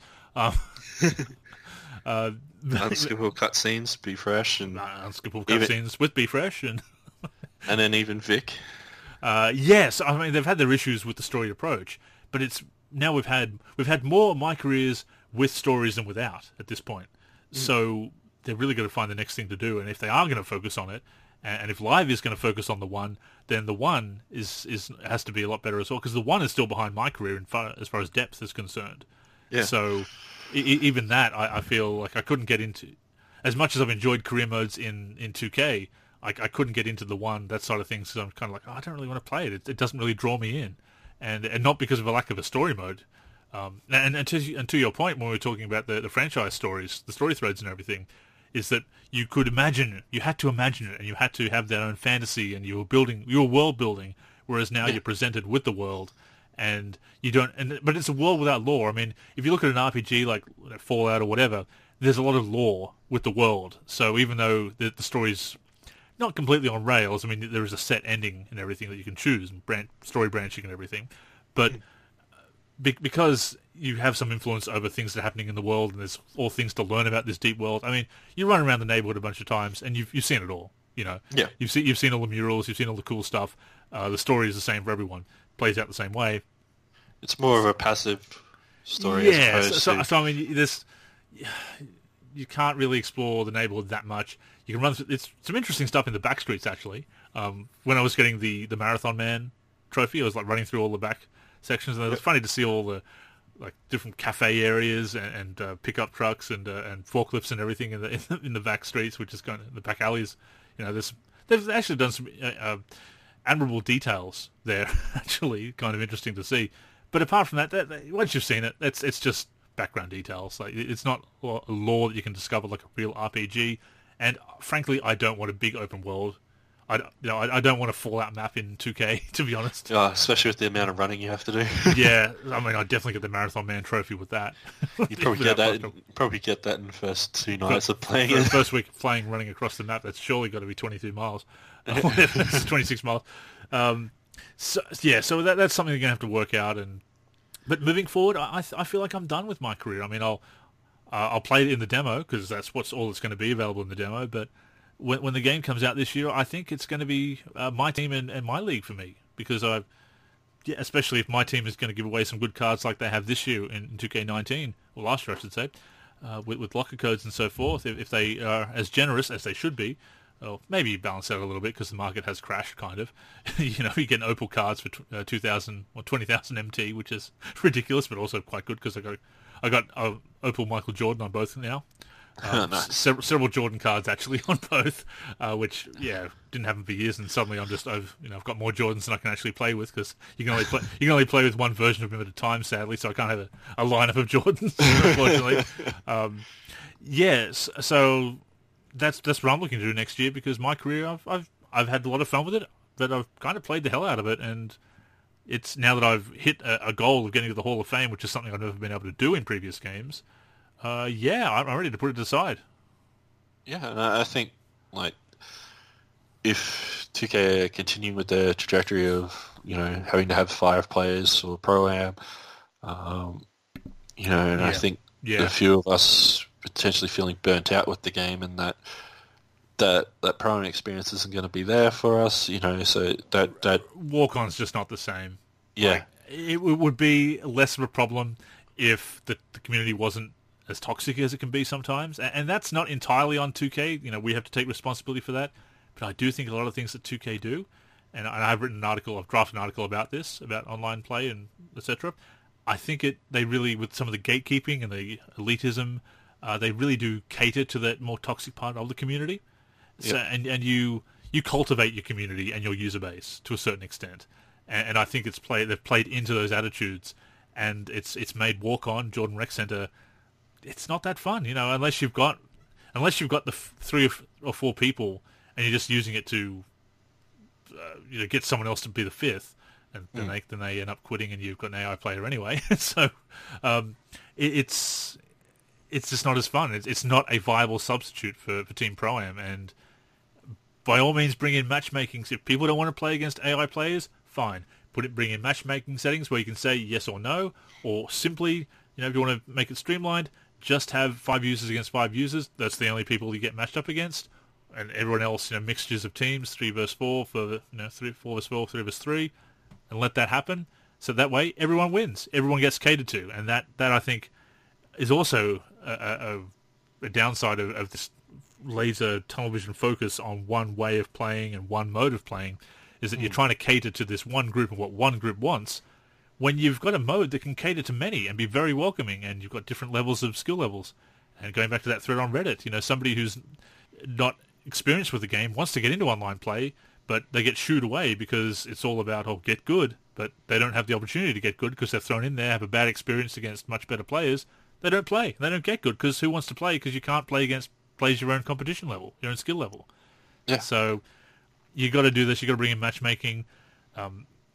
I've got a feeling that a lot of that is so that to force people to grind the game, spending hours in the game, or possibly spending money on it as well. So it's good for those metrics and those optics, but it's not good for the experience. And I think, again, overall, focusing too much on any one area of the game, gameplay, single mode, whatever content, you can't have this well-rounded product that we really could and should have in 2019, and I do hope that that's something that both EA and 2K take into account moving forward. Any final thoughts on that, Ben? Yeah, I was just sort of 2 quick ones. I was just sort of thinking in regards to the whole living the dream story. If they did like what FIFA had done with the Alex Hunter thing, I think that could have made the story work a bit more, where it's a dedicated character. I think that could have been a way they could have gone about that approach. The second one was this year we were with 2K19, there wasn't really much of a new mode or really big feature set that it really introduced this year, was there, compared to previous years? And what was that? No, I mean, there's a new story for MyGM and MyCareer. Yeah. We got some new stuff in MyLeague. There were some new modes in MyTeam, new submodes in MyTeam, like Triple Threat Online. Okay. So kind of submodes, but nothing big like an All-Star Weekend or something that we used to see back in the day, like. Yeah. Or indeed when we first got MyCareer, like there's nothing like that. It was kind of a expansion of what was in the game already, I suppose. Yeah. Okay. So I don't know. You reckon there'll be like a big new mode for the game this year, or do you think more potentially introduce it in the next gen where they can sort of flesh out the idea a bit more? I would say next gen. But then I was thinking back, because I was, again, thinking of doing a Friday 5 on it, times that last-gen releases surprised us. Because occasionally they do, and you look back at 2K14 PC and 360 and PS3, when they came out with LeBron Path to Greatness. Yep. And that wasn't a next-gen thing, that was just something for last-gen. So there's a possibility that this being the end of the generation, they just throw something out there to surprise us. At the same time, back then, in that part with Basketball Gaming still making its transition into the whole microtransactions and everything, I think there was still more artistry going on with it at the time. So yeah. It was still about delivering some kind of mode, whereas now it's like, well, we've got these modes that work and are popular and make money, so that's all we have to do.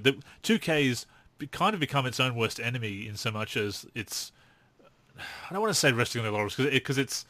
That's selling short the fact that developers do work very hard on the game. So I kind of want to be careful about how I put it. But they do have a formula that works.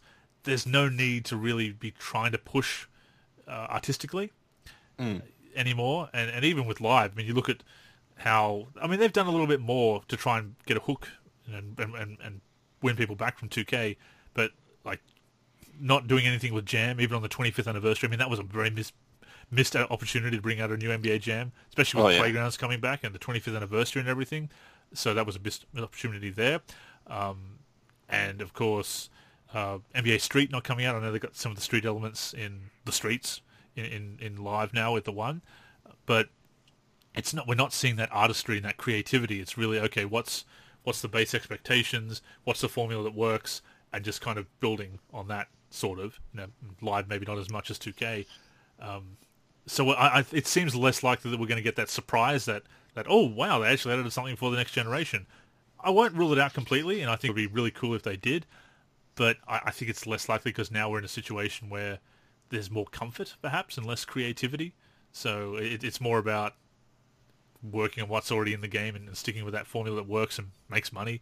So I'm not expecting a big mode for 2K20. Maybe there's like a reworked sub-mode in MyTeam, for example, like they did with Triple Threat Online last year. Maybe there's something like that, but...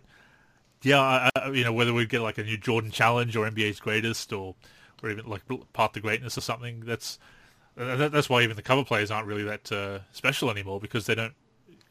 And even their pre-order bonuses are more about things like, oh, maybe you get a card in my team, but it's you get clothing based on the cover player for your MyPlayer, you know? Yeah, so yeah. It once again, it all comes back to that focus on MyCareer. It doesn't have the creativity, it's not spreading out across the entire game as much. Which is a shame, but yeah, I think that's the world we live in now, the virtual world we live in with 2K and live, unfortunately. But yeah, I don't see it. Yeah, I'm the same. I'm worried. Like, remember when Leftovers talked about, you know, that they have this wall of ideas and stuff like that, and it's like, have they either reached the peak of that, or maybe they have something. Maybe one or two things for next gen, and that thing is like, well, maybe the hardware capabilities aren't there for what we want to try and do. So we'll work for next gen. Yeah, I think it's tapped out to a certain extent with the current gen tech, but yeah, it has reached a very comfortable position for them, selling 8 to 10 million or more copies a year and raking in the money with microtransactions. What? Yeah, do you change the winning formula? I mean, yeah, that's. You didn't see the Warriors firing Steve Kerr, did you? In the middle of five straight finals appearances. So if you've got the winning formula, you ride it until it's no longer the winning formula, and that's maybe when you change it up. But I guess we'll see. And I don't think it's the developers so much as the company is very comfortable with this current direction. So. Oh yeah, we know the incentives that Straussnick and that gets from. We certainly do. Yeah. All this goes back to developers and to the game. No, it doesn't. It goes back into stock buybacks and executive bonuses. Yeah, if give the hardworking developers give them a pay rise and certainly invest in their servers, because we could tell you some stories from the other night, but we might leave that for another time because we are running a bit long. But suffice to say, Ben, the fix your servers tweets still relevant. Oh yeah, very much so. But we will see what happens with the upcoming games. We will cover them, of course, in the news bulletins and forum posts, and, of course, here on the NLSC podcast. That has brought us to the end of this week's episode number 292. We hope you enjoy tuning in. Good to have you back on the show, Ben, talking to somebody else, not just me. It's been good to be back, and just trying to sort out what has been the issue and that. But it seems like it's not played up today. But what's the chances next week that it does? So yeah, it's. I mean, I could buy a new headset, but that's a chance. It seems to be working. So yeah, it's puzzling. But there's a chance that it's not the problem. It's the actual USB ports. I think that's the issue, because even when I plug in like USB storage devices and that, sometimes I have to go to the device manager and disable it and re-enable it, and then forces a restart just because of whatever reason. So I think it is something more with the actual USB ports as more than the headsets, because the headsets that I've tried when we've played online, I've tried both in recent weeks and that from when we've played online and that, and both seem to be fine when playing on PS4. Mm. But yeah, it's just something with the laptop at this point. So yeah, it's need to spend some VC on those. And those USB ports. So hopefully moving forward there'll at least be two of us talking to you at any given time, not too many of my monologues or breaking out the old Skip T grind voice to fill in.